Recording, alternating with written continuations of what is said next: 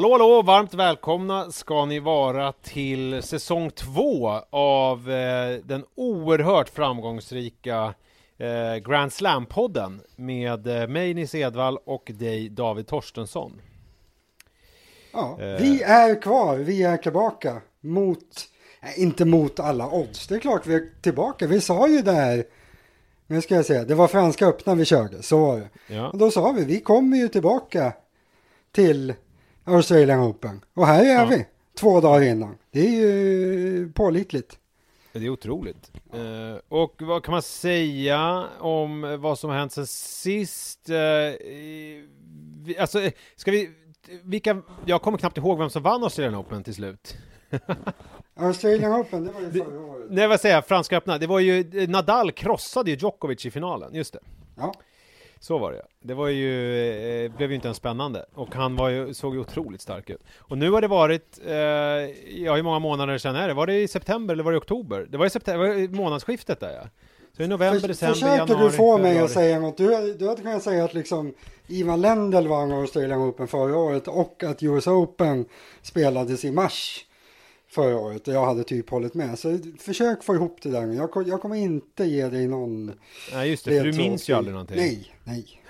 Eh, men det var i alla fall så att eh, Nadal vann över Djokovic, det kan man vara överens om. Och det har gått fyra, vad är det nu då? Vad sa vi nu då? Vadå, vilken, vilken, vilken Grand Slam är det att Nadal vann över Djokovic? Det är Franska öppna vi pratar om. Ja. Ja, ja det kan stämma. Ja, och då är det, och det här var alltså i skiftet september-oktober eh, och nu är det alltså skiftet, eh, eller det är februari, så att, vad snackar man om? Hur många månader blir det? Det blir alltså november, december, januari, februari, det blir fyra, fem månader någonting. Ja. Eh, och det har ju varit ett, ett ganska långt uppehåll måste man ju säga. Det har varit ett Eh. långt år. Nej, men Ja. det, har ju varit, det, var ju först, det var ju först ett lite tråkigt uppehåll efter förra säsongen som jag personligen fortfarande har svårt att förstå mig på. Jag menar, man hade vilat ett halvår och sen skulle man fortfarande ha det här vinteruppehållet. Kändes inte så smart för min del. Man hade kunnat smacka på där. Och sen har det ju blivit ett litet smyguppehåll hela den här säsongen. Menar, man kom igång sent, 5 januari var väl första turneringen började och sen spelade man en vecka och sen var det ju två veckors paus innan man spelade den här veckan. Så det känns ju som att säsongen börjar väl nu liksom. Det, det, har, varit, det har varit ett par månader då det knappt har varit någon tennis. Jag ska säga, jag vill inte erkänna att för mig börjar verkligen säsongen nu. Jag kan säga att den tog typ slut eh, vid Franska öppna. Det var ett slutspel sen också som jag tittade lite grann på.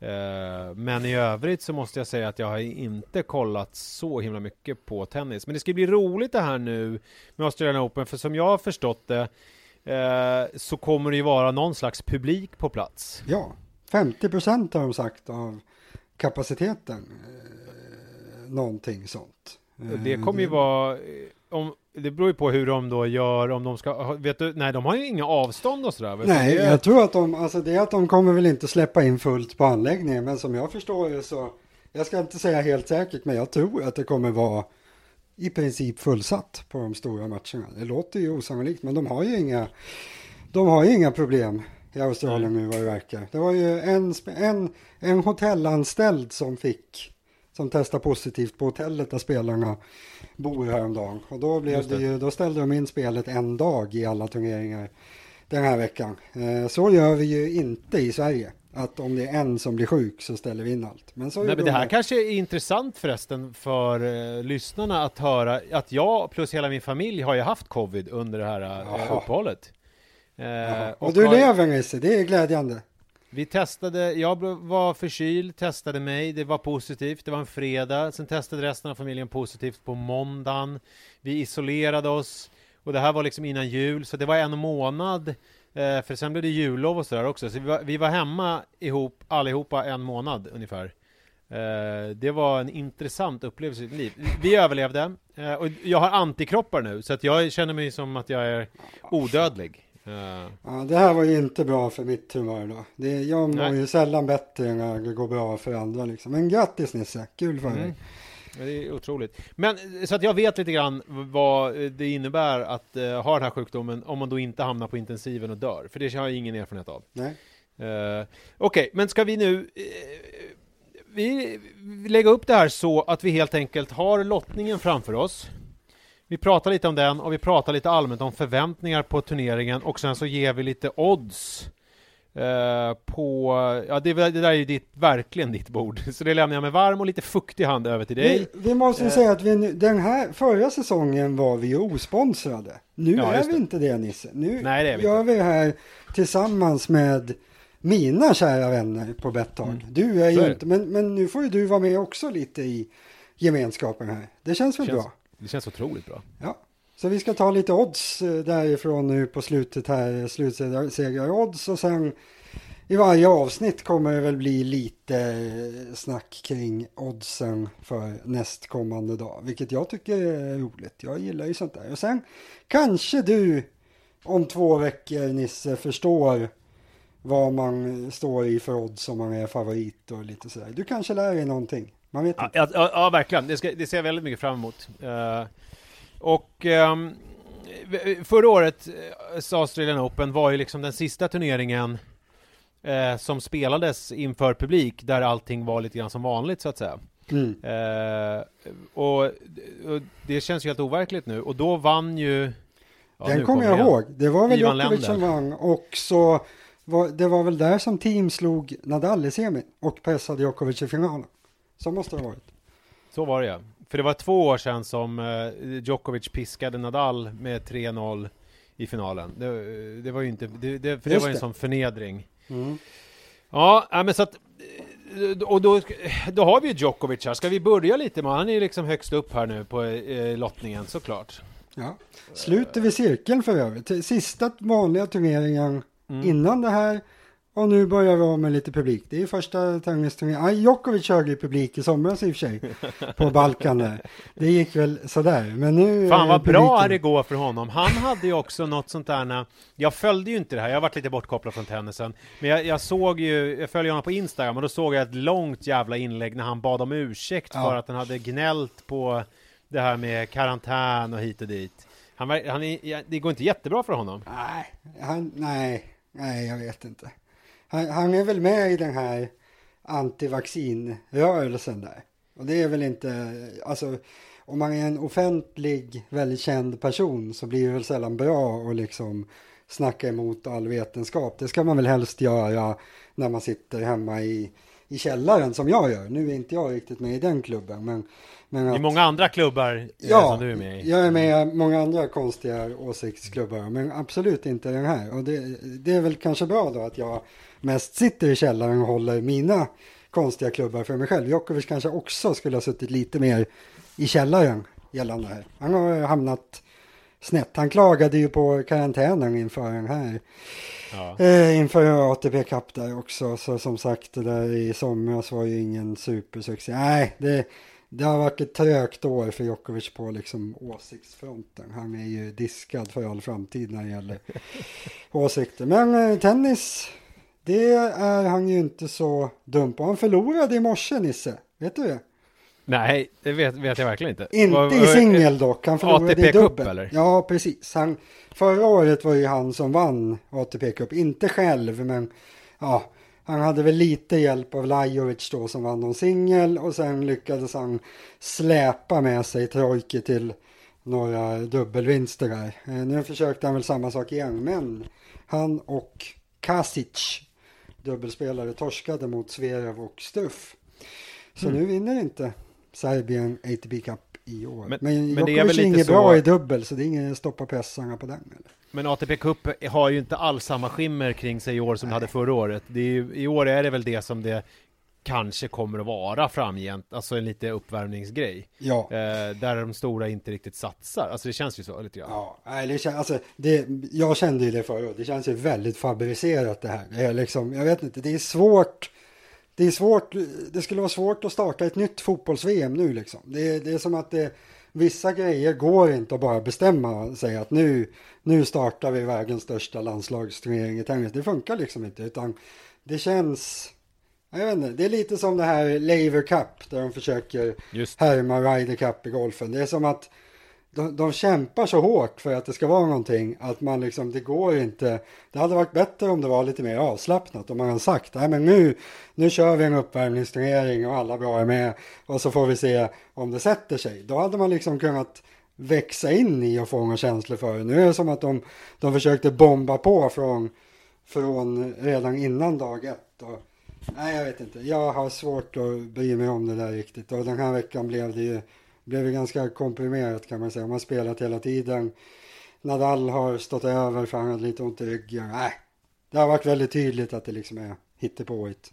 Men om man nu ska eh, resonera lite kring tennisen så är det ju tydligt att vissa delar av tennisen lider av fruktansvärt dåligt självförtroende och mm. försöker liksom göra massa saker. Det är lite som om man jämför det med längdskidåkning tycker jag på ett plan också, att det liksom är att man försöker fixa massa grejer eh, för att det ska bli intressant för folk, men det man gör då är att man typ torskar de som tycker om det från början och sen så får man egentligen nya, för de tycker inte att det är så intressant heller. Eh, och det här gäller egentligen alla turneringar förutom just Grand Slam-turneringarna, för de känns ju jävligt solida och har god ekonomi och det kommer mycket publik och det är ett stort intresse.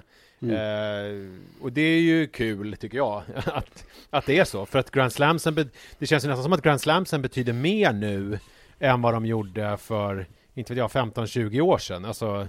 De, de, har ju liksom växt. Det är som att ja. de har ju fortsatt att växa och växa även i förhållande till andra sporter.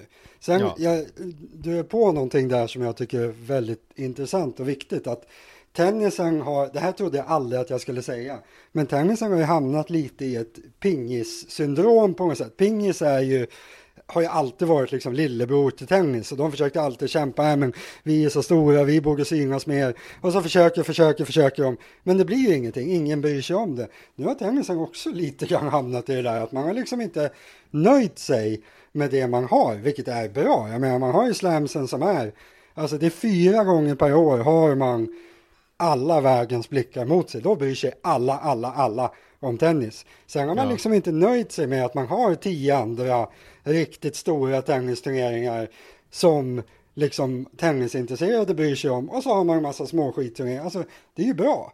Men ja. det är som att nu har man börjat gripa efter någonting mer och det kommer man ju aldrig lyckas med liksom. Så jag tror du är på något klokt där. Man skulle behöva slappna av lite och tänka att nej, vi har, vi har bra, fyra bra turneringar om året och så fyller vi upp resten. Man behöver liksom inte försöka fabricera landslagsturneringar hit och dit. Det är inte, det är inte riktigt nödvändigt tror jag. Nej, jag tror inte heller det. Jag tror att man ska renodla det man har och, och uh, förädla det. det. det. finns ju ett uh, känt gammalt talesätt. Den som gapar efter mycket missar ofta hela stycket. Uh, det kommer inte det. hända, för slamsen kommer vi aldrig mista. Nej, alltså det, det, ska ju mycket till för att de ska ja, göra det. Ja, vet inte fan vad, som, vad, vad, som, vad ska hända för att slamsen ska tappa i... Nej, det, det kommer inte hända. Det går inte. Nej, så är det. Men ska vi, eh, apropå slam, ska vi göra ja, nu lottning! Ja. ja. ja, och då har vi eh, Alltså det är nästan så att du kanske lite grann får vara eh, ciceroner, för för mig det här att hålla på med åttondelar och vilka som är sidade mot vilka. Jag sitter här med en pdf framför mig och bara känner mig snurrig. Jag ser Djokovic. Eh, du sitter med en pdf och så frågar du om Fritz verkligen är semisidad. Det är ungefär ja. den nivån. Ja. Nej, inte riktigt så illa. Nej, men det här är väl min grej. Lottningar brukar jag kunna lös, lösa, läsa, lösa också kanske. Men vi kan väl säga så här, kan vi dela upp det i, för att vi, vi kan inte gå igenom hela jävla nej, lottningen, nej. men vi kan gå igenom så här, vi kan göra, dels kan vi göra typ spännande stormatcher när de kan komma, men sen också det här som jag tyckte var så himla roligt som vi gjorde i höstas, det var ju när vi pratade om kul matchups. Alltså att ja. det är så här, för den tennisintresserade som kanske eh, är som jag då, som inte har jättebra koll på de här eh, spelarna som är kanske rankade 20 och neråt, och kanske inte alltid heller eh, har jättekoll på spelstilar, alltså eh, liksom vem är roligast mot Chapovalov och sånt där. Alltså om det finns några sådana roliga matchup tidigt, kan ju också vara kul. Så att mm. vi har två grejer som vi kan gå igenom när vi tittar på lottningen. Eh, vad säger du om den idén? Det låter vettigt. Det kommer vi väl komma till. Vi, vi har ju hur många avsnitt kan vi ha kvar? 14, 15, beror på om vi kör. Men ja, det kommer vi komma vi kommer till inte. Gå igenom. Men vi kan väl ta oss en snabb titt liksom. Ja. Eh, och det man kan, alltså jag tänkte vi raska bara igenom de största spelarnas lottningar lite snabbt. Djokovic ja. väg fram till att börja med är Chardy i första omgången, sen förmodligen TFO andra omgången, Fritz eller Opelka i tredje omgången. Det är så här, jag brukar dela upp det tre första omgångarna. Det är så här, finns det någon Kyrgios att hålla koll på? Någon ja, osidad? Det. det har ju inte Djokovic här.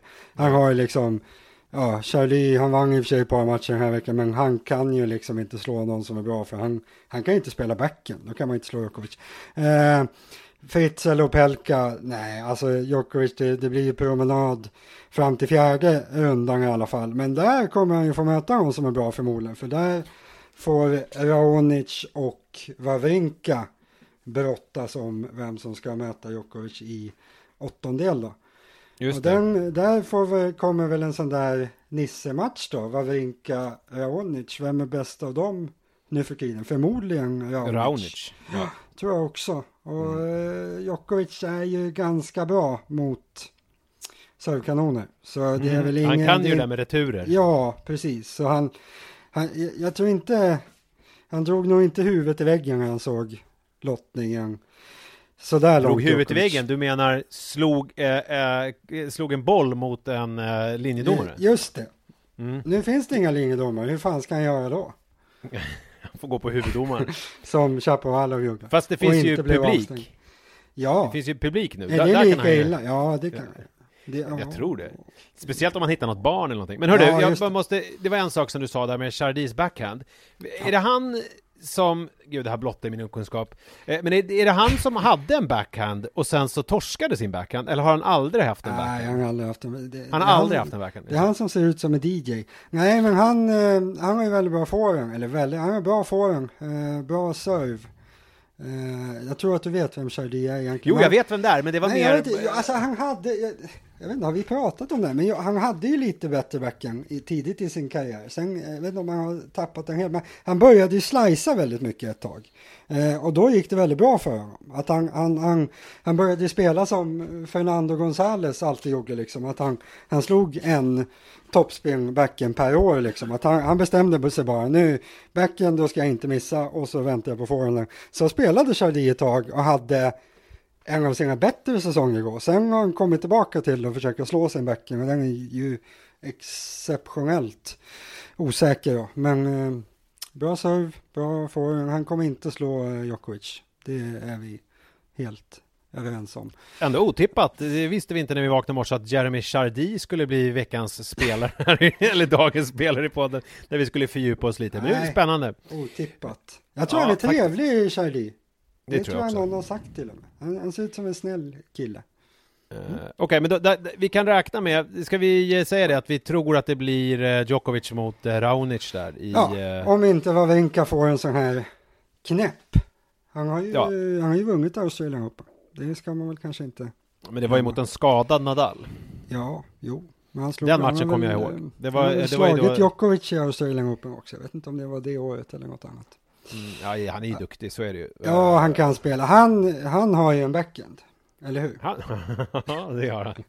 Det, det, det, är inget fel på den. Ja, nu springer vi på. I kvarten beräknas Djokovic enligt sidningen få möta Zverev.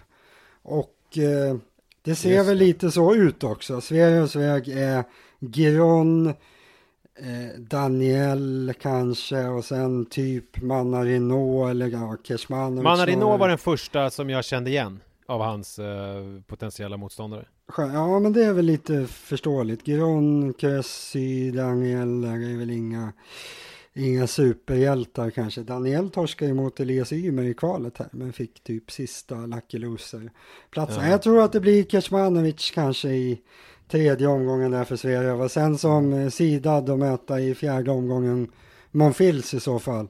Just och Monfils, jag vet inte, han har väl inte gjort så många glad senaste. Han, han är en av de som lever ganska högt på att de har låst rankingen kan man säga. Han ja. kommer, det är han och Goffin som kommer ligga 87, 88 när de väl släpper rankingen sen känns det som. Han är ju ingen topp 10-gubbe. Men han var ju het. Det var ju, han var, var för ett år sedan. Det här. Ja, ja, det var väl lite, han, det var väl så att det var väl alltså tidigt på året innan som Monfils var väldigt bra. Sen började ja. han droppa av och sen när hans poäng skulle försvinna då, då låste de i rankingen. Så han har ju Just kvar det. Eh, sina jättemånga poäng och kan vara topp 10 fast han han var ju den som inte spelade alls under hösten. Han spelade ju in de här Instagram-videos när han var på en båt och dansade och grejer med sin eh, ryska flickvän där. Och, ja. Ja Svito, Svitolina. Svetlana, ja. Eh, just det. Nej, men, heter hon eh, Svetlana i förnamn? Nej, det är väl att jag har ju trott att hon heter till efternamn eftersom hon heter Svitolina. Det är lite... Men jag tycker det hade varit jävligt roligt om hon hette Svetlana Svitolina. Det hade varit ett jävla pampigt namn. Ja. Men jag tror inte Jag tror att Svetlana kommer från att jag har hittat på det. Eh, på tal om ryssar, Sverige går väl till eh, kvarten, tror jag. Ja, ja, det gör han väl. Alltså, jag, han, frågan är nu, förra, det hade en ny trend ju förra året där, att han eh, inte förlorade med så jävla många, eller vann med så, i så många sätt tidigt i turneringar som han alltid gjort i Grand Slam förut. Han lyckades ju få med sig matcherna. Mm. Eh, men ja, men hur har han sett ut nu? Har han stått någonting på baslinjen eller är det fortfarande så att han har backat? Och... Han springer nog bak. Jag vet inte, jag har inte sett honom i eh, veckan faktiskt. Alltså, han spelar en jämn match mot vem det nu var, som man kanske borde vunnit lite enklare. Eh, så såg jag honom spela dubbel i morse som sagt, stod Djokovic, men det vet mm. jag inte. Nej, det är nog samma skit som tidigare. Han, han, har ju börjat bli väldigt bra på en sak, Sverige, det är att få bra lottningar. Det är så här, vissa spelare har konstant tur, vissa har inte. Han är ju typexempel på spelare som alltid får flytlottningar. Det har han ju här också, så han behöver ju bara spela. Han behöver bara slå spelare han verkligen bör slå för att hålla sin sidning. Normalt behöver man väl slå någon som är lite halvtuff i alla fall. Så han har fått en bra lottning, får säkert möta Djokovic. Men nej, Djokovic har ju fått en jävla smörlottning fram till semi faktiskt. Ja. Det... Men där kan han få det tufft.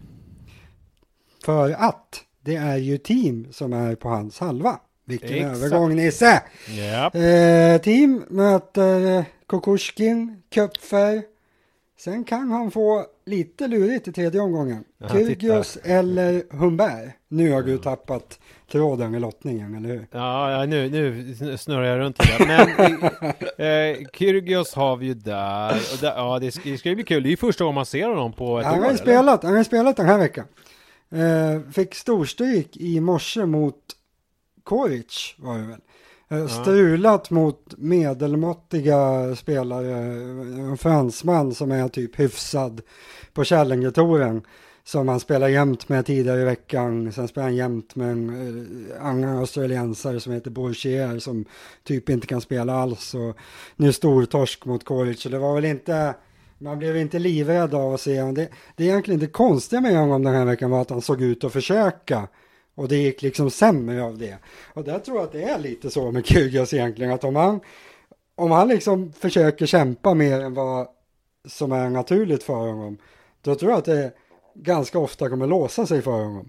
Så jag vet inte, det, det kanske blir att han bara, han bara kommer vara dålig nu istället för att vara bra men inte orkar bry sig. Men vi får se. Det var ju... Men man kan ju också se det som att han har varit borta i en miljard år och sen ja. så spelar han några matcher, så han lite grann, för han är väl inte en träningsprodukt, det har vi konstaterat tidigare. Eh, Nej, och han är ingen 250 turneringsspelare heller riktigt. Han skiter ju fullständigt i det där. Så lite liksom vad heter det, parentes kring insatsen den här veckan kanske. Men ja. det var inte, han blåste inte bort oss. Men i alla fall, han får ju möta då Humbert som är en väldigt bra spelare faktiskt, som jag gillar, eller gillar, han ser väldigt töntig ut, så jag vet inte, han är ingen idol för mig.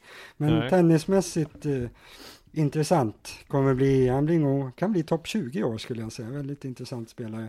Spelstil har jag älskar gå och prata om, Nisse. han är hyperoffensiv den här killen. Det är väldigt få som spelar så offensivt. Han letar lägen och avgöra och komma fram hela tiden.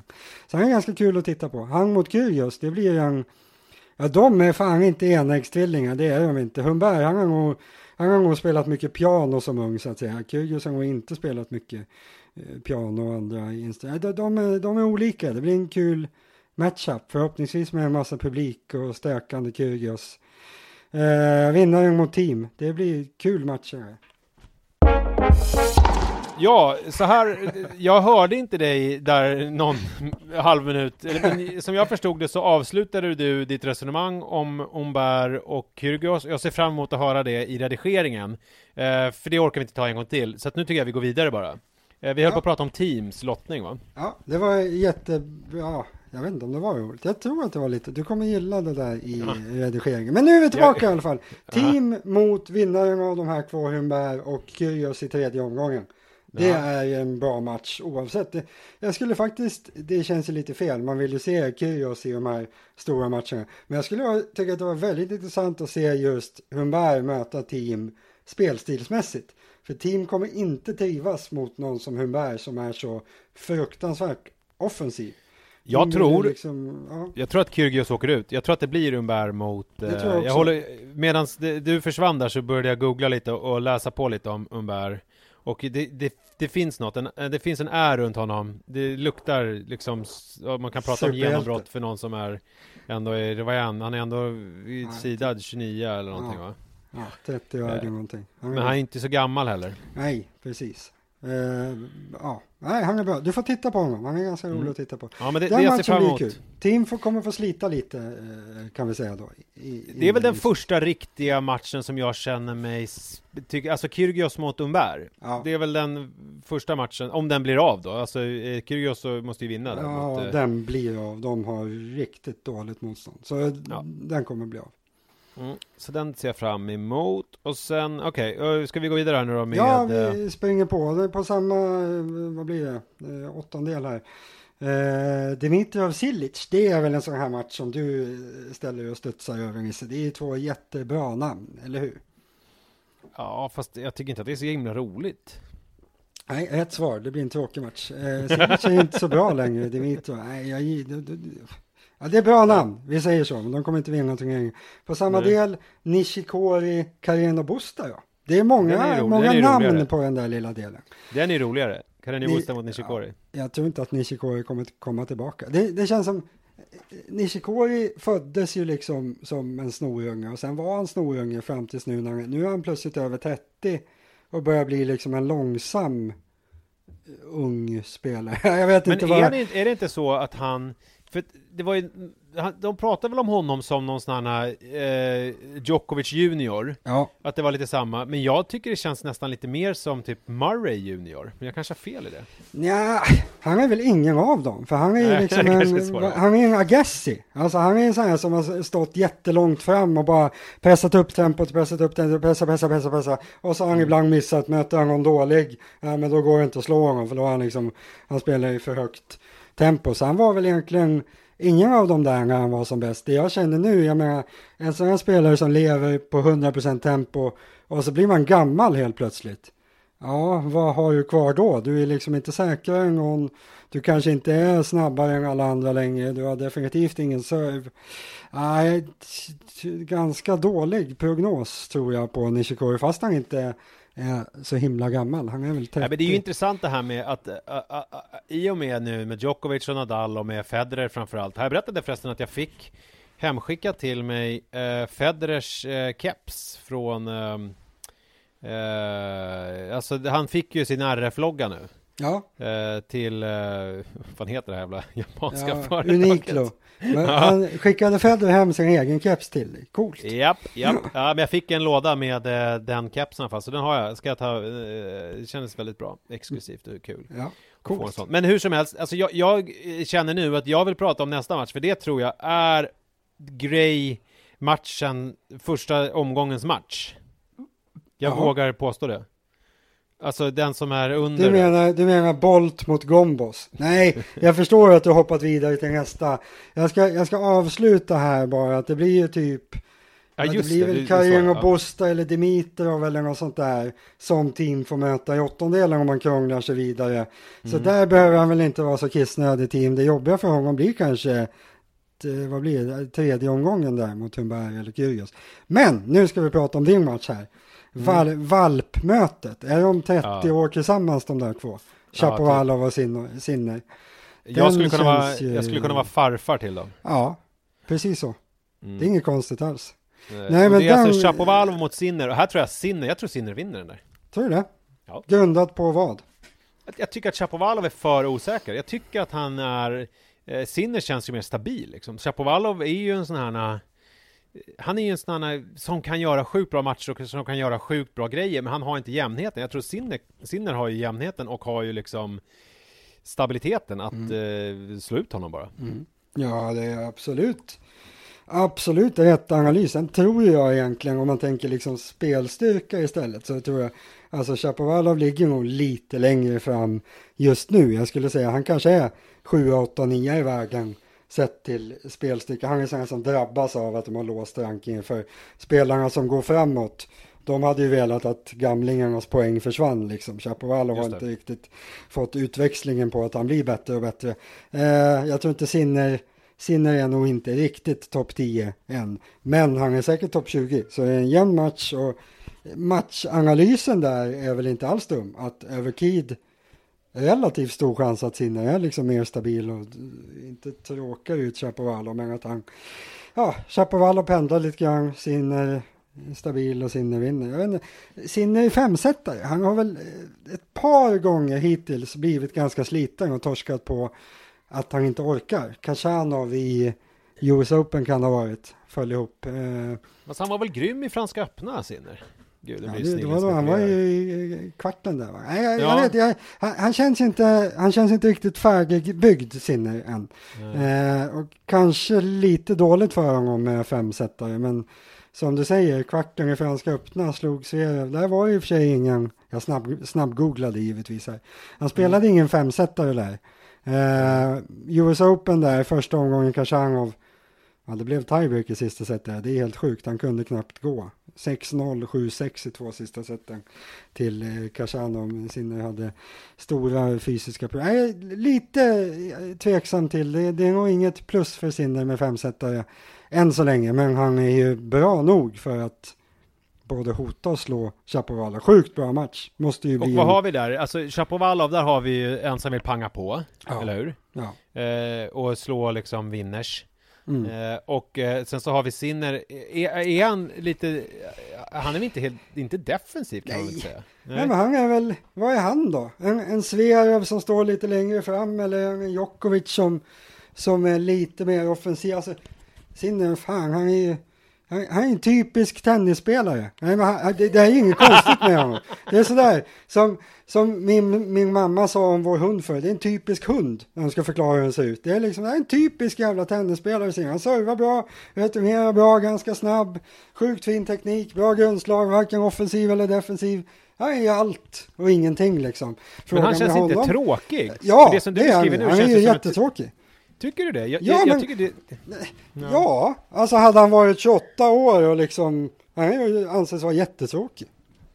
Ja, det kanske är så ja. Att man bara går igång på honom för att han Ja, är det är bara det att man inte vet. Det är liksom o, osäkerhetsdelen i det hela. Att han liksom, han kanske kommer bli bra. Det är det som är spännande spelmässigt. Alltså det är ju inte, jag vet inte, han har ingen karisma, det har han inte. Men det skulle ju vara kul Alltså vi har ju där, tänk om Tomic vinner i matchen eh, under där mot ja. Sugita, ja. så har vi liksom Chapovalov eller Sinner mot Tomic. Ja. Sinner mot Tomic, Tomic det roliga Tomic, han, han känns fortfarande som att han är 18 år, men han är väl också snart 30. Så ja, han är väl på samma mentala nivå som Sinner i alla fall kanske. Nej, Sinner är nog är... vuxen. Det tror jag också. Sinner är på en helt annan nivå mentalt ja. än vad Tomic är. Men Tomic, det är väl så att, för att senast jag hörde talas om honom, det var ju när han sa i någon intervju där att han inte tyckte om och han ville inte spela tennis. Eller liksom, det var... Eh, har, du missat, har du missat de här artiklarna om han hade lagt ut bilder, jag vet inte om det var nakenbilder eller vad, på det här Onlyfans hade han dragit in lite pengar på med sin eh, flickvän.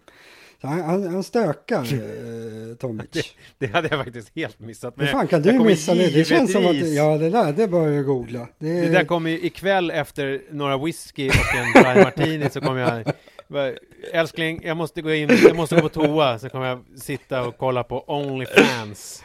Är du med där? Du, du, skulle kunna ha, du är känd, du skulle kunna köra det. Ja, uh, att jag skulle ha ett Onlyfans-konto? Ja, precis. Ja. ja, det verkar ju ganska mysigt. Ja, uh, det är en dålig idé. Jag säger inte att det är en bra idé, men det är inte en dålig idé heller. Det är genomförbart. Nej, nej Tomic kan inte spela, han, han kvalade sig ju in här, så han vann ju tre matcher, men det var tre matcher med total där på ribban. Han är inte bra längre. Men Sugita är inte heller så bra. Så han kan, det kan mycket väl bli den där matchen. Men Tomic kommer ju vara många nivåer för dålig. Han är, liksom, han är ju inte, om man pratar om att prognosen är dålig på Nishikori, på Tomic finns det ju ingen prognos. Han liksom, det, det finns ingen möjlighet. Men det är ändå första gången på länge han är framme i en Grand Slam överhuvudtaget. Ja, så att jag menar, något slags bra. fall i någon Kanske slags han kan riktning. eh, pausa Onlyfans i två månader. Man får väl en halv mille eller någonting för att spela första omgången här. Så då kanske han kan ta det lugnt. Det beror ju på hur mycket han drar in på Onlyfans. Svårt att Ja. tänka mig att han drar in mer än en halv miljon. Eh, ja, på, ja, i och för sig, det beror på hur Ja, lång jag tid. tror men- att det kan ha varit så att han hade en känd flickvän då, så att det var liksom hon som var dragplåstret liksom. Då vet, jag vet inte hur betalningsmodellen ser ut på det där riktigt. Det kanske vi får kolla. Alltså, mycket- eh, Onlyfans är väl helt enkelt så att man betalar en summa pengar. Alltså det är väl som, För eh, för bilder vad heter liksom. det här, eh, vad heter det, Patreon? Alltså är det inte någon sån liknande grej? Jag vet inte. Eller det kanske är, ja, jag blottar Nej, min vi- okunskap här. ja, ja, jag tror vi får återkomma om Onlyfans och huruvida vi kommer starta ett konto där. Ett Onlyfans-konto? Ja, Ja, det gemensamt. blir väldigt spännande. det blir något. Eh, Nej, eh, eh, Chapovalov eller Sinner? Du säger Sinner. Jag säger Ja, nog det. Chapovalov ändå. Och sen säger jag på samma del. De möts ganska ofta känns det som. Eller så blir det bara väldigt stor grej när de möts. Men han kan få möta Felix och Jair det. Aliasim. Och de är ju Mm. bästisar då och väldigt lovande båda två. Och duktiga båda två. Kanske inte så kul att se dem mötas. Som, ja, det blir ju aldrig jätteroligt när två bästisar möts. Men det som är Eh. intressant med dem var ju, tycker jag, att det var som att Felix Auger Aliasim fick ju för två år sedan det här megagenombrottet och alla pratade om att han var shit, han är the shit, sa de kanske. Ja. och sen så visade det sig att han inte var the shit, att det liksom blev Mm. inte så mycket mer och sen så kom det här med konstiga sur- hans survande eh, att han Vad fan var hade, det för någonting? Vad hade han? Han gick ju långt i om det var Indian Wells eller någon sån här turnering va, för två år sedan. Ja, men vad var det som hände med serven? Det var någonting. Var Ja, det att, att han, han- inte kunde serva helt plötsligt? Ja, alltså han har väl lite Zverev light, att det är... Att Ja, han det har han blivit av med i alla fall. Det har han inte nu. Men Är det så? där, Ja, vad bra. Ja, nej, så är det ju. Men däremot Nej men det jag skulle säga, för att slutföra resonemanget, Ja. det var ju bara, och då var Chapovalov, då var ju liksom känslan att Chapovalov var hans lite sämre kompis. Men det har Mhm. ju, så Ja, har det ju just det. verkligen inte blivit, utan det är ju Chapovalov som är stjärnan egentligen. Ja. kan man säga, de två. Chapovalov är ju något år äldre också. Ett då äldre tror jag. Eh, men eh, det som är med Felix, det, det sa jag faktiskt direkt. Att som om man ska jämföra med Sinner, det är egentligen samma. De är vanliga tennisspelare båda två. Nu vet alla vad jag menar med helt vanlig tennisspelare. Men Felix är precis samma sak. Servar ganska bra, returnerar ganska bra, ganska bra backen, ganska bra forehand, rör sig ganska bra. Han är liksom, han är, han är som, han är lagom. Han är liksom helt lagom bra på allting. Men skillnaden är lite grann att Sinner, han det känns som att hans forehand skulle kunna bli ett supervapen. Hans backen skulle kunna bli ett vapen. Hans serve skulle definitivt kunna bli ett vapen. Felix, han kommer liksom aldrig bli någonting annat än en mycket sämre version, version av Djokovic. Sen ska man veta det att är man en mycket sämre version av Djokovic då kan du fortfarande bli topp 10. För den här Djokovic, han är ju jätte, jätteduktig på tennis. Men Felix, han kan aldrig bli världsetta. För han har liksom ingen, det finns inte det här eh, spränga alla gränser, liksom eh, möjligheten i hans spel. Han kan bli mycket bättre. Men även om han, vad kan han vara? Han är ju fan knappt 20 år gammal. Men jag kan säga direkt, han kommer inte bli världsetta för han har inte, han har inte riktigt den där Vapnet. möjligheten att bli, nej det har han inte, han kommer inte få vapnet. Det är det, Nej, och Djok- för Djokovic är ju undantaget som bekräftar Ja. den regeln. det borde ju man- vara omöjligt. Ja, att man måste ha ett vapen för Ja. att bli bäst i världen på tennis. Men Djokovics vapen är ju egentligen Ja, att han inte har något vapen, utan att allt är ett vapen Ja, helt enkelt. och precis, och skallen och så, han är ju verkligen eh, liksom vad heter det, undantaget som bekräftar regeln. Mm. Det kommer nog inte hända igen. Vi får se, vi får väl utvärdera om fem år. Men Felix kommer inte bli världsetta. Sen behöver man ju faktiskt inte bli världsetta för att man ska känna sig så här halvnöjd. Han kommer säkert bli topp 10. Men han kommer inte bli eh, bäst. Jag, jag tror fortfarande, jag tror Chapovalov eh, går till åttondelen på den här delen som jag har snackat om i två timmar nu. Ja. Eh, nej, nu måste vi, vi har, vi har inte kommit halvvägs i lottningen Nej. så avsnittet börjar röra sig. Nu kommer jag att röja på här. Ja, men det gör det. Alltså vi har Ymer mot Schwartzman, där kommer han åka. Det var ju tråkigt för honom. Ja, Elias alltså. Eh, Precis. och där är Per på samma del. Schwarzman kommer gå till åttondelen och där kommer han få möta Chapovalov och den som vinner där är enligt Nisse Edvall. Nu ska vi Och se, du vad tror inte nu? ens att Chapovalov är där. Nej, så du, men- du säger att, att Schwarzman går till kvarten. Bra. Eh, då ska vi ta under halva. Och det Ja, kommer och, gå mycket och det fortare. blir alltså Schwarzman mot team i kvarten helt enkelt. Ja, precis. Och sen blir det team mot Djokovic. I serien. vilken spännande, spännande vet du mm, eh, prognos, eller vad heter det? Vi, vi, vad heter det när man... Ja, skitsamma. Går händelserna i förväg. Ja, men att man, vi pratat i en timme och kommer fram till att, att alla håller sin sida. ja, precis. Ja. Nej, det blir Nadal mot Djokovic i final i år igen. Ja, ja. Det är det som blir slutorden sen. Ni kan spola. Det är det vi kommer säga till slut. Nadal! Exakt. För nu kommer vi göra så Nisse att nu hoppar vi längst ner. Och så ska vi prata om Nadal. Han börjar Ja, mot men innan vi gör det bara, innan vi Nej, gör men det. vad fan, jag fick Ja, ju jo, men- flyt här nu. Jo, jag- du ska få göra det, men innan vi gör det, om vi, innan vi lägger den här eh, Djokovic eh, eh, till handling, ska vi säga en match i första rundan som är mest spännande? Är det, eh, alltså jag tycker ju då eh, eh, Chapovalov mot Sinner, om det är någon match man ska titta Ja. på så är det den. Va, har du någon annan? Sen Eh, hade jag tagit, får jag, får, får jag ta andra rundan så hade jag ju tagit Humberg Kyrgios. Ja, Men första ja, men du får du rundan... bara säga första rundan. Ja, nej, Chapovalov Sinner känns ju roligt. Ja, det är liksom den matchen. Om man ska, inte om man ska bara titta på en match i första Ja. rundan, då ska man koncentrera sig på den. Ja, Bra, nu kan vi gå vidare. Nu kan du prata om Nadal. Just det, Nadal. Han möter Laszlo Jere som är världens kanske sämsta hardcourt-spelare sett till det fanns en spelare som hette Filippo Volander som är min absoluta idol någonsin i tennis. Det vet de flesta, du vet säkert inte det. Ja, ja inte- jo, men, jo, men det vet jag. Han var kanske förhållandevis lite sämre på hardcourt än vad Jerry. Men i, i nutid så finns det ingen som är sämre på hardcourt än vad Jerry. Han har erkänt det där själv och sagt att fan hardcourt, det där, det, det kan jag inte, det går inte att spela på. Så Nadal är väl bara frågan hur illa det är om man har ont i ryggen eftersom han har stått över den här veckan. Men, Men det, det är tror vi också, väl inte. Nadal är också ganska dålig på hardcourt. Menar, han är ju en utpräglad gruvspecialist, så det blir ju ganska jämnt i den matchen. Ja, precis. Han, han kan ju knappt. Och dålig när han är skadad Nadal. Han är det är alltid jättedålig när han väl är skadad. Så det är faktiskt, så är alltså det ska man veta med Nadal. Att det är inte som att Djokovic säger att han har lite ont i lillfingret. När Nadal är skadad då ska man liksom sänka honom med 20 procent om man ska ta någon snittvärde. Sen stå över ATP Cup, det kanske inte krävs så många smärt. Men han har sagt att han har ont i ryggen, att det är därför han står Ja, över åt det. Ja, men att det är liksom, nej, jag, kan, jag står tyvärr över första omgången för att jag har lite, lite ont i ryggen, bla bla bla, så har han sagt inför varje match och så har han stått över. Eh, de har ju ett bra backup, de har ju kört med Bautista, Carino Busta istället och gått. De gick väl vidare tror jag till och med. Eh, han kommer säkert vara i skick. Han, han slår Jere, sen Michael M.O. eller Viktor Trojki. De är inte heller så bra. Det blir väl MO, MMO där. Han var ju ett, Tror du det? eh, ja, det tror jag. Han är ganska bra. Han är väl 98 kanske. Var väldigt långt fram när han var 18, 19, 20. Han var väl nästan topp 100 när han var 18 eller något sånt där. Mhm.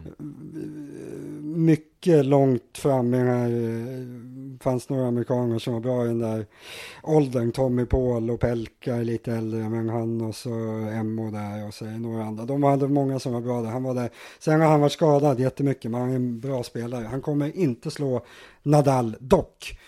Så det blir väl Nadal i tredje omgången mot Daniel Evans kanske. Hade en väldigt... Fan vad roligt eh, med Dan Evans där. Ja, han slog, eh, han är i semi i eh, den här förturneringen, slog eh, Koric i morse var det väl.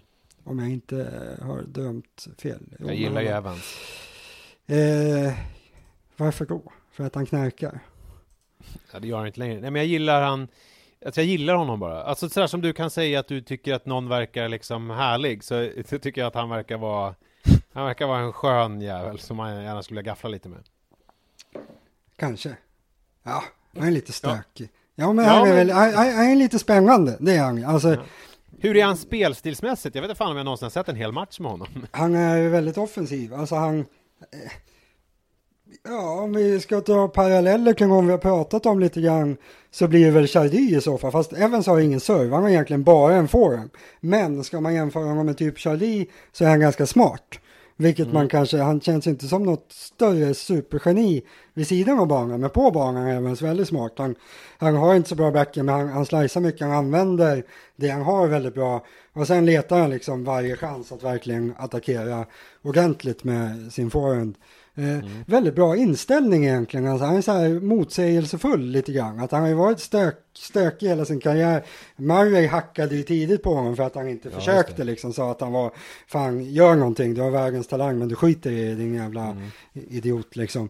Eh, men, så, men nu när han spelar, och egentligen alltid när han väl är på banan, då är han både smart och bra inställning och liksom kämpar varje boll och sådär. Men egentligen har han väl bara en stor forehand. Så för Nadal är det nog inte en jätteproblematisk eh, motståndare spelstilsmässigt. Nej, det är det inte. Men han har Nej. ingen, han möter inte någon Evans som har liknande humör, för han kan ju vara ganska tjurig. Det var ju ja, någon kul nej, match där det... han mötte jag kommer inte ihåg vem det var han mötte när de satt och var så här tjuriga och nästan tog ut varandra. Uh, det låter som att det kan ha hänt. Ja, men det var, det var en rolig match. Okej, okay, men då ja, Nadal ja, har vi sen då. Du ska få vidare där. Vi hoppar upp lite grann här. Fognini, högstsida på Nadals halva. Han opererade ju då båda sina fötter under upp. Väldigt speciellt. Har mm. inte varit så bra. Han slog Per tror jag det var i morse. Så han kan ju spela fortfarande. Eh, kanske inte säger så mycket för Per kan inte spela. Men i alla fall, vi får väl se. Till grussäsongen då kanske de här fötterna har börjat eh, sätta sig ja. på kroppen igen så att han kan spela. Men han, eh, Fognini för övrigt en av de spelare Nadal har haft svårast för genom åren. Han har ju förlorat ett helt gäng gånger mot Fognini. Ja, eh, så, så, kanske någonting att väga in. Men han kommer ju inte behöva möta eh, Fognini utan det bör ju rimligtvis bli Deminor där.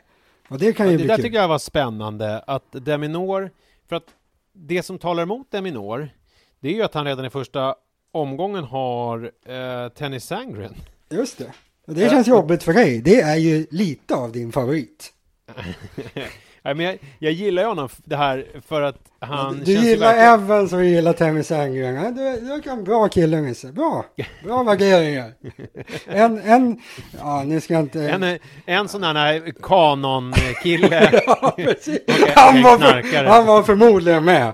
Det var ja. det att de inte hittat honom på bilderna. Nej, nej precis. Eh, det här grundar vi då på att Henry Sandgren hade ju lite såna här alt-right eh, åsikter som han luftade på Twitter för ett antal år sedan som han sedan ja. tagit avstånd ifrån.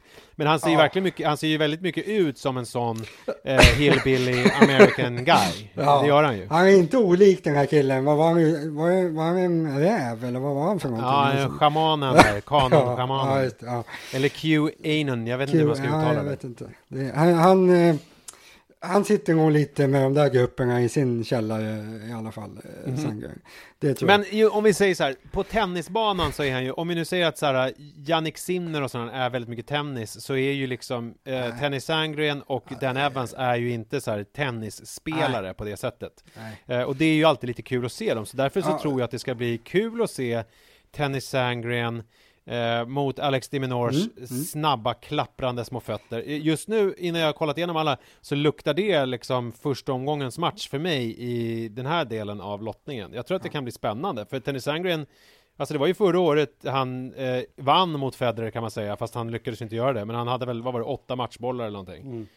Uh, uh, ja. Och Federer, som jag alltså fått en keps av, om det är någon som har missat det. Ja, uh, ja Ja, det, den där lilla detaljen, äsch. Mm. Nej men väldigt, matchbilder återigen. Fruktansvärt intressant potentiell matchbild i den matchen. Sandgren som du säger, det är inte mycket tennis över honom oavsett om det är liksom vid sidan av banan eller på banan eller spel. Alltså han bökar ju mest. Han spelar ju inte mm. tennis, han bökar tennis. Utan det, det är liksom, han, han stökar in varje slag för sig och så försöker han få ihop det till slut. Det är liksom, det är inte mycket supertalang. Det, det är väldigt lite Federer över honom. Mot Deminor som egentligen, ja, jag hårdrar ju ofta saker, det är väl ingen som har missat, men han han är ju inte så bra på att spela tennis. Alltså om man ser till bara stå och bolla så här slagmässigt finns det ju garanterat hundra spelare som är bättre än Deminor. Han har ju liksom, han har ju inget slag som står ut. Däremot är han ju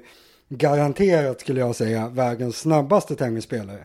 Och det är ju en ganska bra sak då, att liksom hinna upp 20 bollar på en match som ingen annan hinner upp. Men när man möter någon som bara står och bökar, då måste man ju kunna spela också. Så det här är en sån här match som Deminor liksom måste vinna på att han ska vara bra på tennis. Annars så är det ju lite Annars är han alltid illa ute om man ska liksom slå en sämre motståndare bara på sin fysik. För då får ju den sämre motståndaren liksom chansen att spela på något sätt. Så Deminor är ju så här, han, han kan ju mycket, han kommer vara en spelare som mycket väl kan slå de bästa. För om de bästa har en dålig dag, då är han en mardröm, för han får ju tillbaka allting. Men han kommer alltid vara utsatt också när han möter sämre spelare av vissa spelstilar, för han gör inte så mycket själv och kan inte göra så mycket själv. Så den här matchen blir liksom slutsatsen av vem ska göra någonting.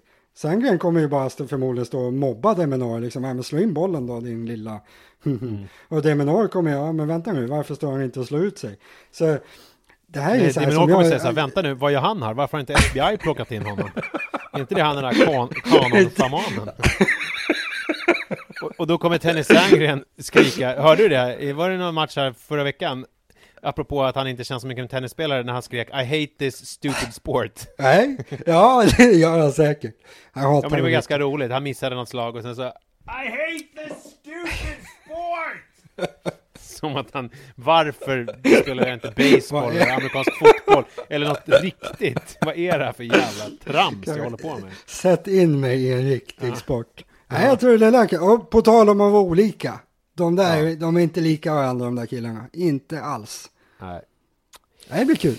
det blir match. spännande. De får Ja, slåss men om, eh, ja men det blir lite, det beror på vem som får möta Nadal det där. Att jag tror att om Diminor klarar den, Mm, då kommer han gå till åttondelen. just det. Annars Ja, men det är en nyckelmatch vem det blir. Ja, väldigt nyckelmatch för delen. Om eh, Sandgren vinner den, då kan ju vem som helst få äran att torska mot Nadal i åttondelen. Men bra lottning för Nadal. Och du brukar alltid säga att eh, det också är sådär att spelare som har gått långt i någon turnering ofta gör det. Alltså att det finns Ja. någon sån här, och jag menar Tennis. Sandgren har ju väldigt bra minnen från Australian Open. Mm. Samtidigt som det kan finnas ett visst mått av, tänker jag, Alex de Minaur, hemmaplan, första omgången, lite press. Han vet att han ska möta den här jobbiga Tennis Sandgren, schamanen. Mm. Eh, och liksom att det kan finnas lite press på honom att faktiskt vinna den här första omgången och få möta en sån. Jag tror inte att det han kan nog ha dragit en skalle i väggen när han fick den lottningen. Det är, tror jag. Mm. Ja, jag tror också det. Att jag, väldigt. Sandgren har ju varit så, han har egentligen inte bara varit bra i Australian Open eller i de stora turneringarna. Han har ju varit bra i många stora turneringar. Men han har ju också varit bra ofta i början på året. Just Och det. det är väl någonting, han, där tror jag faktiskt man kan dra någon slutsats av det, att han är bra på att förbereda sig för säsongen. Sen vad det är han Just det. gör, men han, han har liksom lätt för att komma igång. Han har väl, han har väl vunnit tror jag den där turneringen i Nya Zeeland, eller om han var i final. Och det är inte varje dag han vinner liksom, eller går långt i. Så han är en början på året specialist, Sandgren. Som, eh, Innan han har kommit på att han faktiskt hatar den här dumma sporten. Exakt, och kanske innan han liksom har för mycket tid att sitta och näthata och liksom storma Kapitolium och grejer. Så ja, lite. Fast det kan han ju ha gjort nu under, det måste han ha gjort nu under uppehållet. Ja, stormat Så om man Kapitolium. spelar dåligt nu, då vet vi att då var han där. Exakt. Ja, ja, och då har vi Nadal och sen så är han då, eh, han är, oj, han är ju typ, han är ju kvartsfinalsidad mot Tsitsipas. Har jag fattat rätt då? Ja, Nej. precis. Jo. Nej, jo, du har rätt. Ja. Nu är det nästa kvart. Sista Oj. kvart, nej det blir ju inte sista kvarten då. Nej, det blir inte Sista åttondelen heter det vi- vi har långt Gud. kvar. Ja. Ja. det, vi måste, det här, det, blir- det blir någon slags kraftprov. Du får klippa. Mm. Skitsamma. Men vad säger, nej jag kommer inte klippa någonting. Eh, har vi där. Vad tror du om honom då? Ja, det är väl spännande. Det finns väl ingenting som talar emot Tsitsipas. Nej, jag försöker titta några namn där. Alltså min okunniga tennishjärna ser inga jättehot mot honom. Alltså Chill Simon, men jag vet inte. Det känns inte som att Vet det... du vem eh, Kokkinakis är? Ja, det är ju han eh, australiensaren med grekiskt namn. Ja, just det. Som, eh, kommer du inte ihåg den här när Kyrgios gick och mumlade under match att Kokkinakis hade legat med Wawrinkas fru? Ja, var det Kokkinakis? Det är Kokkinakis.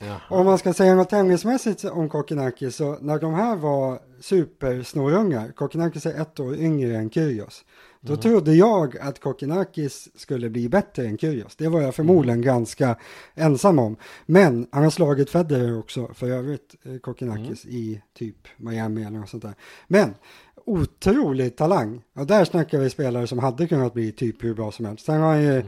han är väl 96 sexa tror jag, eller något sånt där, och har bara varit skadad hittills. Eh, så det är jobbigt när man liksom är 24 år gammal och aldrig har varit skadefri liksom. Så han är inte så jättebra, eh, torskade mot vem fan det var tidigare i veckan som inte är så jättebra. Så han är väl, har väl en bit kvar, men en, i grund och botten jätteduktig spelare som inte kommer slå Tsitsipas.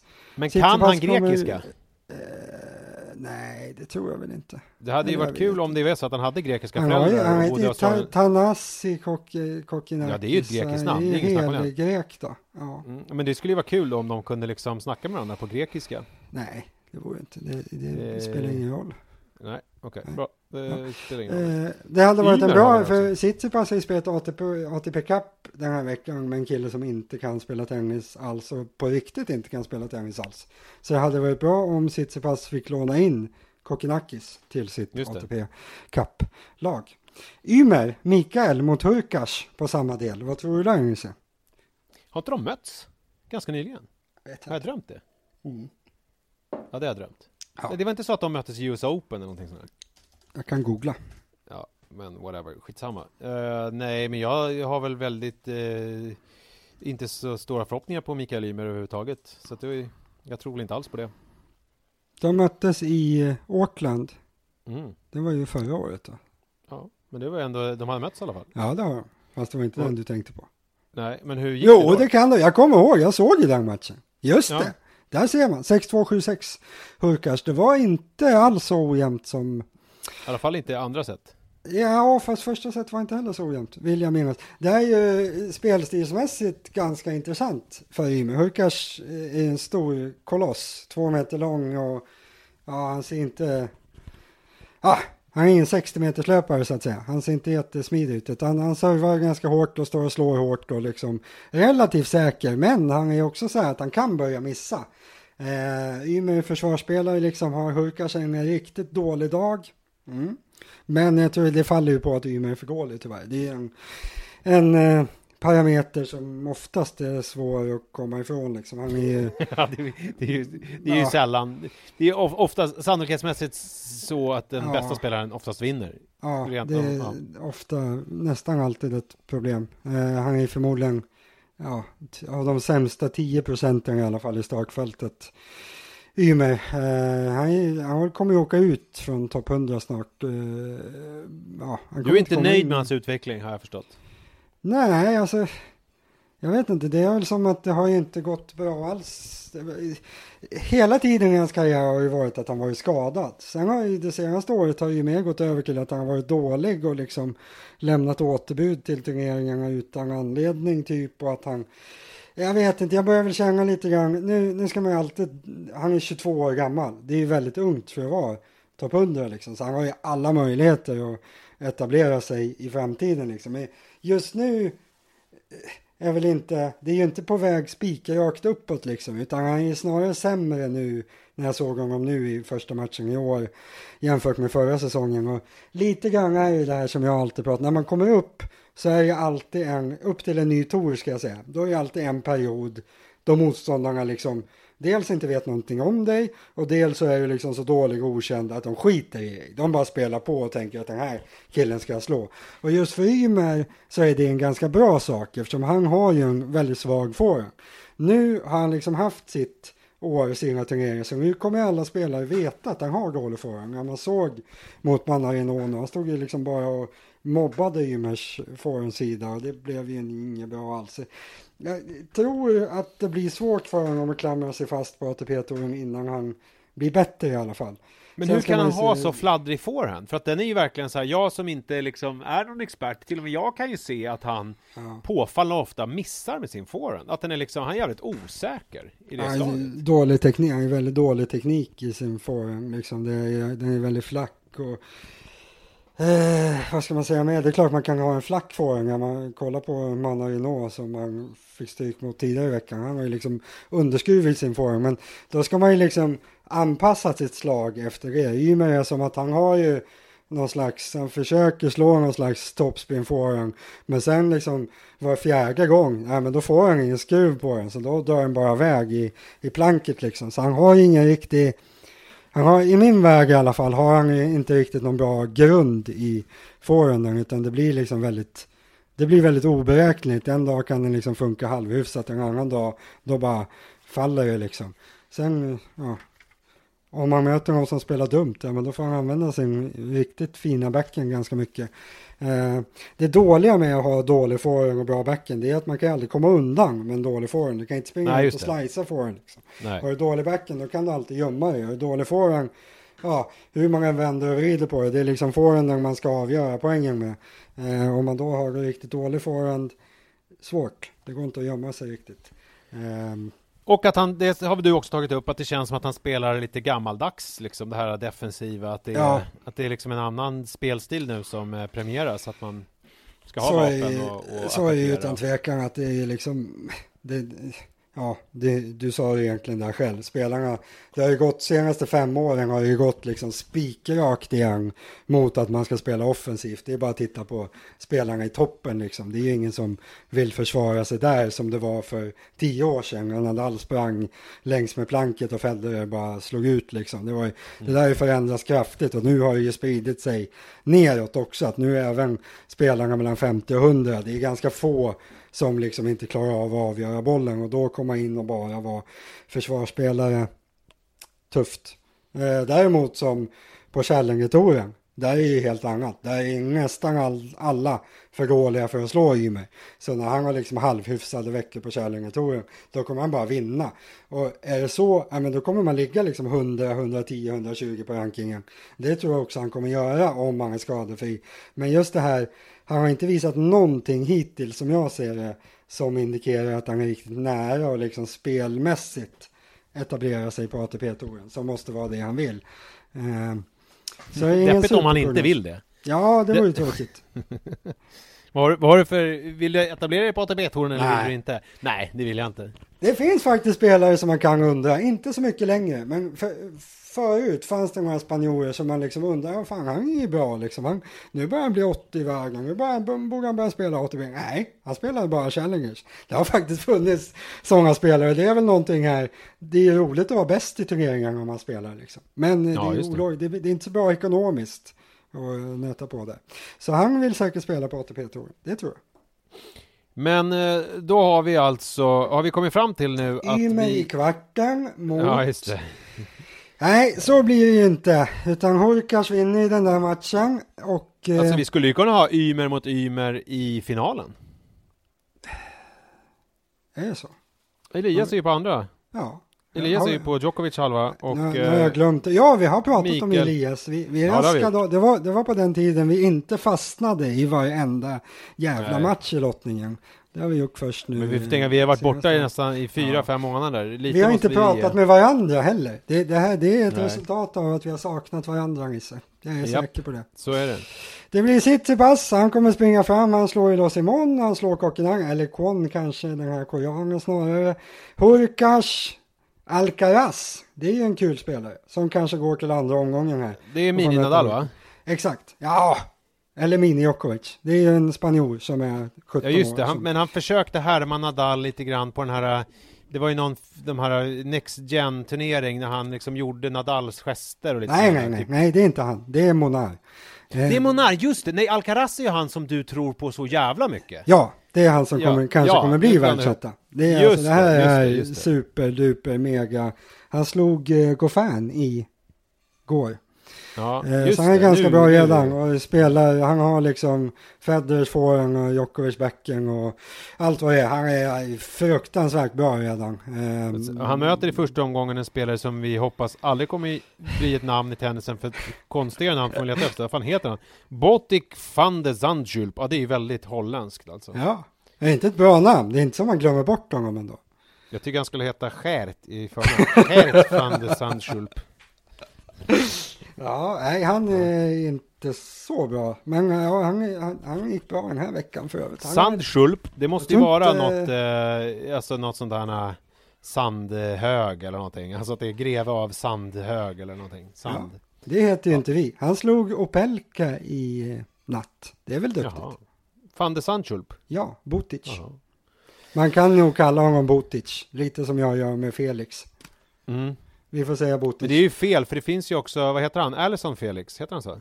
Hon. Vad är han? Är han löp, är han sprint eller är han Nej tennisspelare? men det är ju en tjej för fan!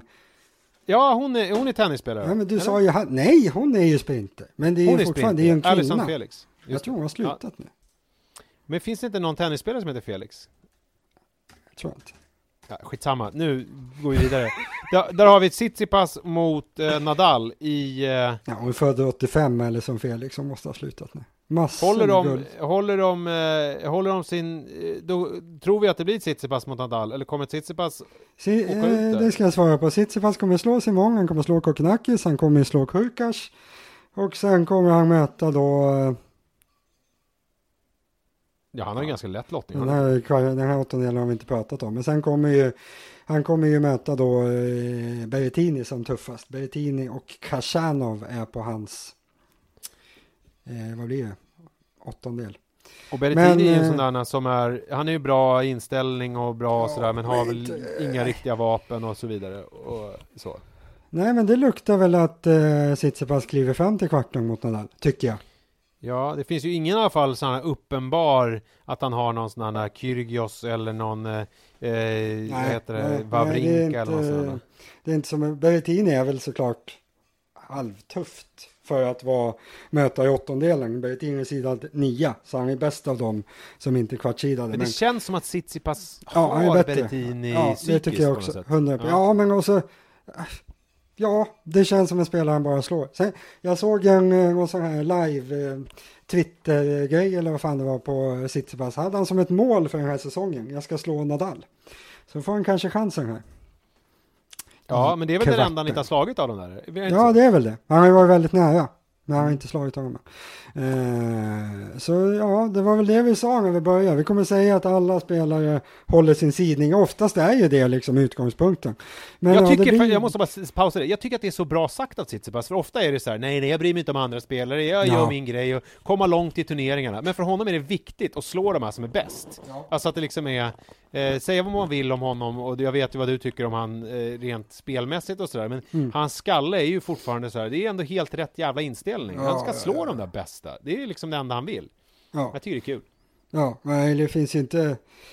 På den fronten gör han ju liksom allt, allt rätt. Eh, det är precis, ja, det är inget, det är inget fel på skallen på honom på det sättet. Ska jag säga nu bara kvartarna? Nu har jag snackat om Ja. det här i en timme. Nu kan jag Ja. säga vilka som kommer få mötas i, i kvartsfinalerna helt enkelt. Ja. Är, det- är det någonting du är intresserad av? Men vadå, men ska du inte ta upp här nu Rublev och, och eh, Medvedev eh, sidningen? Har vi kvar den också? Jag trodde vi Ja. var klara. Där, där har vi ju snyggingen Lopez som jag inte, jag tycker det är intressant att han är så snygg. Jag tycker han har lite konstig... Det är för att han är lik dig. Det är liksom, du, ni Är har ju samma, ja, nej. Ni är ju håriga båda. Han är långhårig. Liksom. Nej, jag vet inte. Det, det, Mm. ja. Jag, jag får väl tycka att han är snygg i alla fall. Jag tycker att Tsitsipas är snyggare i sådana fall. Om vi ska ta långhåriga människor. Eh, ja. Han är för ung liksom. Det känns inte... Rublev. Men vi har ju vi har en hel jävla kvart kvar. Ja men det är det jag säger. Du, vi har- Rublev där och sen så har vi eh, eh, Medvedev nere i den kvartssidningen. Eh, sidningen. Ja. Men är det någonting vi kan, om vi nu ska slarva igenom här, är det någon, Eh. några ö, utropstecken där? Goffin är värdelös. Mm. Eh, och Eh, Det finns en Rublev, dansk där, Torpegård, han är inte så bra. Finns en norrman också. Ja, han är inte heller så bra på hardcourt. Nej, men vi kan väl eh, snabbt tittat här. Rublev och Hanfman, Monteiro eller Martin, väldigt bra lottning från dem inledningsvis och sen eh, ingenting i tredje gången. Så Rublev kommer ju bara liksom rasa på där. Eh, I åttondelen kan han få möta Bautista som tuffast och där lutar det väl starkt mot att det blir Bautista. Bautista har så Albot, Struff visserligen och sen typ ut. Så Bautista mot Rublev, det var väl bra att det kom en liten del som vi bara kan säga att det kommer ja, bli och dem utan Bautista att... och Rublev känns det som en ganska spännande match tycker jag. Ja, Alltså, eh, jag bra match, tyck- jämn match. ja. eh, Mm. Och Rublev kommer ju stå och snärta på med snabb, snabbt som Ja. attan. Och Bautista också. Han spelar Ja. ju inte långsamt han heller. Men ganska Nej. tråkiga spelare i övrigt på den här delen. Det är väl eh, om man ska prata om Lopez utseende. Men jag tror vi får spara det, det till eh, kommande. Och sen Och på, sen så på Medvedev. samma kvart där, Medvedev ja. Eh, Medvedev börjar mot Pospisil. Pospisil är ju ganska bra för O-sidan med inga problem. Kanske möter Krajinovic i tredje omgången som första sida. Ganska bra lottning. Medvedev kommer inte förlora mot honom. Högst sidad på hans åttondel. Goffin som är totalt klappkass just nu. Eh, Men det blir ju Medvedev mot Rublev och där vinner ju Medvedev för Rublev kan ju inte vinna mot Medvedev. Exakt, om det inte blir Bautista. Jag tror att Bautista har ju ändå en eh, väldigt rejäl möjlighet att slå Rublev.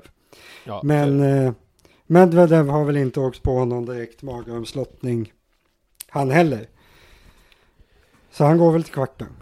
och möter då har vi ju Medvedev mot eh, Ja, ja, semi går han ju till. Jag skojade Ja. Han går ju till semi och möter Nadal där. Om Nadal slår sitt. ja, om Nadal nu håller. Jag tycker att Nadal känns ju, där som vi har pratat med ryggen och sådär, så känns han som den som är det ska bli spännande att se honom, Mm. eh, faktiskt.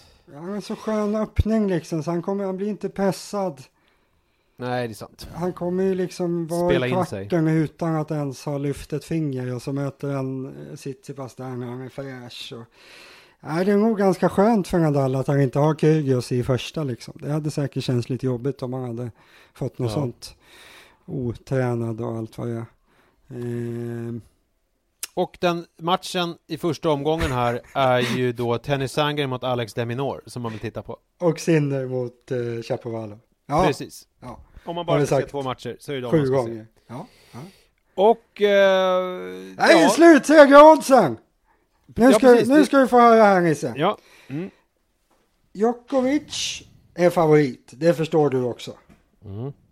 Han står i ungefär 2.30-2.40. Inget odds jag skulle spela. Sen Nej. ganska klar andrahandsfavorit. Och det här är Medvedev. Betthard odds nu, bara så att vi... ja, givetvis. vi- Ni hittar ju ja, det här på, Mm. På Betthard och det uppdateras varje dag under turneringen. Man, man, man ska, man ska ja, även om man inte spelar ska man vara där hela tiden på min blogg och allting. Det ska Eh, man vara. Medvedev, ganska klar andrahandsfavorit. Vad säger du om det? Det tyckte jag var otippat. Fel, eh, tycker jag. Ja, jag, jag, för jag tycker inte att han känns så stabil och jag skulle inte lita på honom. Vem tycker är andrahandsfavorit? Eh, då tycker jag team. Samma här. Jag tycker att eh, Medvedev står ju mellan 5 och 6 gånger pengarna.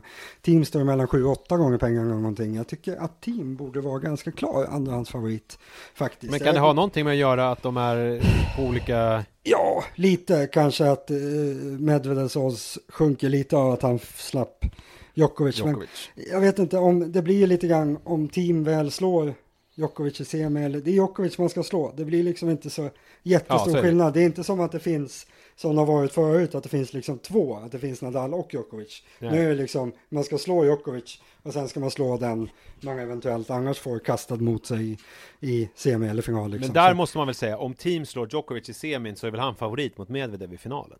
Ja, eller mot Nadal. Nadal är också i samma... Ja, ja men, men jag tänker just eftersom de hade... Ja, ja, nej, de det, det, stod- jag, jag tycker ju det. Men jag vet inte enligt de här oddsen. Men, men jag hade ju definitivt eh, satt det så. Det hade inte varit något snack. Så det är, det är fyra spelare som enligt oddsen har mycket större chans att vinna än alla andra. Det är Djokovic är självklar favorit. Mm. Medvedev lite annans favorit. Nadal och team ungefär samma odds. Och sen kommer alla andra. Och först av alla andra är Tsitsipas. Och Ja. det är väl rimligt. Ja, det är väl, eh, oddsen eh, ljuger ju sällan. Sen har vi i fallande skala Rublev, Sinner, Kyrgios, Deminor, Chap Chapovalov. 80. Kyrgios, är han med så här högt upp? Ja, ja, det är folk som liksom tror att han bara kommer ur. Men ja, det händer Jag skulle inte spela på Kyrgios. Jag skulle nog spela på, om jag skulle ha en riktig eh, kalaspuff, då skulle jag ta Chapovalov. Fan vad du tror på honom. Men han är så duktig. Vad, vad menar du, kan man spela med kalaspuffar på Betthard? Ja, är det inte med... Om du det- satsar det- sju kalaspuffar så får du Ja. tolv kalaspuffar att spela för. Och sen får du utbetalning i kalaspuffar. Det hade varit roligt. Så är det inte. Nej, jag hade kunnat tänka mig Chapovalov till närmare hundra gånger pengarna. Eh, de andra som ligger där, liksom Deminor, fan ska han kunna vinna? Raonic, Bautista, Bertini. Ja, jag förstår hur du tänker. Jag, förstår hur du tänker. Mm. Jag, jag tänker att Chapovalov är fem år gammal. Han kan liksom från en dag till en annan kan han bli ännu lite bättre. Och blir han ännu lite bättre med sin spelstil, då är han liksom Federer. Och har Federer en bra dag, då slår han alla. Chapovalov är lite det där, han har en spelstil, han är motsatsen till Deminor. Deminor kommer ju liksom alltid förlora mot någon i turneringen. Han kommer kanske vara bra, men någon annan kommer ju liksom ha en bra dag och bara Just slå det. honom. Chapovalov spelar i matcherna på sina egna villkor. Och liksom får han på sin ultimata träff, ja men då är det ju inte, det är inte inte så lätt för så många andra. Men han kan ju till och med bestämma matchbilden om han möter Djokovic. Djokovic kommer ju liksom inte kliva på själv. Ja, men det, är lite, det är väl lite Wawrinka över det, skulle jag säga. Ja, men lite grann, fast på ett annat sätt. Alltså Wawrinka är ju, det är helt, du har ju 100% rätt, det är samma sak. Han är ju också så här, det är på hans villkor för han är så svårt spelare. Men han maler ju ner motståndaren på en annan sätt. Det är, Söderling har väl också, han var väl också en sån? Ja, absolut. Alltså Söderling är mer åt Chapovalov-hållet. Han, liksom, han slår först och sen är det ingen mer som slår. Den går in Nej. eller den går ut. Eh, så är ju Chapovalov lite grann också, att liksom hitta första möjlighet att attackera och sen tar man bort motståndaren lite ur ekvationen. Wawrinka mer liksom nöt ut dem tills de missar. Det. Men det, det, är samma, det är samma tankesätt att ska man spela på en sämre spelare, nu är det mycket odds teorier här, men ska man, ska man spela på att en lite sämre spelare vinner någonting, då ska man gärna ta en spelare som kan få det hela på sina egna villkor. Som exempelvis Söderling, han vann ju aldrig Franska öppna, han kanske borde, han borde inte ha gjort det, men han hade kunnat göra det. Fast ja. han i alla andra ställen, han var liksom aldrig nära att vara bäst egentligen. Han var ju visserligen topp fem och sådär, men han var ju aldrig nära att vara bäst, men han kunde vinna. Sen finns det ju andra spelare som har varit ungefär lika bra, som liksom aldrig ens kommit nära att vinna en slam, för de har inte det där att de har det på sina villkor, att de får liksom aldrig den här träffen och har chansen eller vinner en gång.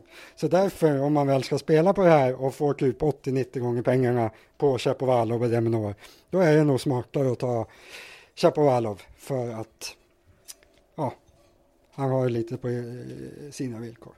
Så in och titta till allt det där på, på Betthard och min blogg och allting. Det ska vi titta Ja, om jag får tippa slutsegrare så säger jag ju att det kommer ju bli Federer som vinner det här. Ja, självklart. Så är det David, nu har vi fläskat av det, att jag tycker att det är ointressant att så här, tippa slutsegrare för att jag tycker det är så mycket som liksom, har, när man lyssnar på andra poddar när de gör det så tycker jag att det är så ointressant så jag tänker inte säga det. För att jag menar vad ska jag säga, jag tror att Djokovic Men du tippade ju precis Federer, du valde ju Federer. Ja, ja, exakt. Nej, men det är för att du inte förstår odds. Det är klart att det är störst sannolikhet att Djokovic Ja, men jag tycker ditt resonemang nu var ju mycket mer spännande ja. än att höra vad man sen faktiskt tror. Ja. Alltså det blir liksom, Nej, men... och sen så ska det vara ett avsnitt i slutet när man säger haha, nu får ja. du käka upp att du trodde mm. att det var. Ja, jag, jag sa bara ett namn innan mm. någon match hade spelats, mm. vad fan ska jag göra? Ja, men det är jätteviktigt. Det där är otroligt, nu har vi pratat väldigt länge, men jag ska dra det här också, att det där är intressant när det gäller alla former av odds. Att när jag säger ja men spela på den där. Det betyder ju väldigt ofta inte att jag tror att den ska vinna. Det handlar Nej. ju om liksom sannolikt sett till oddset. Att jag tycker det. att det, det, är fler chanser än en på 81 att Chapovalov vinner. Och om det är liksom en match mellan Djokovic och Nadal på hardcourt och Nadal står i 3,20, ja men då kan jag säga spela på Nadal. Men jag tror ju att Djokovic vinner. Precis ja. som att jag tror ju också som du säger, jag tror ju att Djokovic vinner Australian Open. Men till oddset 2,35 det tycker jag inte man ska spela på, för jag tror absolut inte att det är så stor chans att han vinner. Utan jag tror, tycker att han kanske snarare skulle stå i 2,60-2,70 någonting. Så eh, man ska inte spela på Djokovic, men man kan mycket väl spela på team och man kan mycket väl spela på Chapovalov, tycker jag. Uh, Kul som fan att vara igång! Och när, det. Går, när är första matchen nu då? När drar det igång? Är det på söndag eller måndag? Svensk det måste väl vara natten mellan söndag och måndag, om det inte Precis. är alldeles konstigt. Ja, och vi har ju tänkt då att vi spelar in eh, strax efter sista matchen är slut, alternativt lite tidigare om det är en helt jävla ointressant match som vi inte ja. orkar bry oss om så spelar vi in och sen så kommer jag slänga upp det så fort som möjligt så att man borde ju ha Alltså eh, på eftermiddagen senast, Ja. eh, den innevarande speldagen så att säga, så borde man ha avsnittet som sammanfattar den dagen. Eh, Om de inte är klara vid liksom två så kommer vi säkert tjuvstarta lite. så är så- det, för att vi vill göra det innan, i alla fall jag vill göra det innan jag måste hämta min eh, femåring på dagis. Just det. Mina ska också börja på dagis på måndag, Nisse. Är det, Det är liksom först, bra, första gången ja, då, eller? Sen i oktober. Det är inte bra för mitt psyke. Så nu kommer jag då dö. Vi får se om jag kommer klara de här 14 dagarna i alla fall. Det, tror jag att du kommer vara ett Du bra. kommer bli Ja, sjuk, sjuk lagom till finalen. precis. Så då får vi se om det sista. Frågan är om vi ska köra något inför avsnitt på söndag. Nej, det får vi. Nej, de det kommer tycker jag komma inte. efter. Inte? Ja, nej, vad ska vi säga då? Ja, men alltså, det, vi har, det är dagens matcher. men vi har ju sagt det redan. Alltså, det är ju Ja, ten... det, ja. Nej, vi vet ju inte om de är... Fan, det vet vi ju inte när de här olika matcherna Nej, spelas. precis. Så det, Ja, det vi- blir liksom ett spelschema på söndag. Ja, Och så kanske vi pratar tio minuter om Så får vi som göra. är morgonmatcherna Ja. på måndag. Det tycker jag vi. kan bjussa på. ja, det är helt rätt. om på söndag kommer det upp ett eh, något kortare avsnitt Ja. där vi går igenom... Eh, Varje liksom- avsnitt kommer inte vara tre timmar långt. Vi siktar Nej. väl på en halvtimme max som vanligt. Ja, en blir det 45. halvtimme, halvtimme 40 precis. Halvtimme 40 minuter. Kul, kul! Men då är vi igång. Tack så Ja. mycket för att ni eh, är med oss och tipsa alla jävla eh, vänner och fiender ni har som är intresserade av Just tennis. Eh, Och även de här töntarna som håller på med paddel också. Ja. Eh, De kan få lyssna på det här tycker jag. Bra, Bra, bra. Mm. Mm. Hej, hej, Hej hej, hej, hej.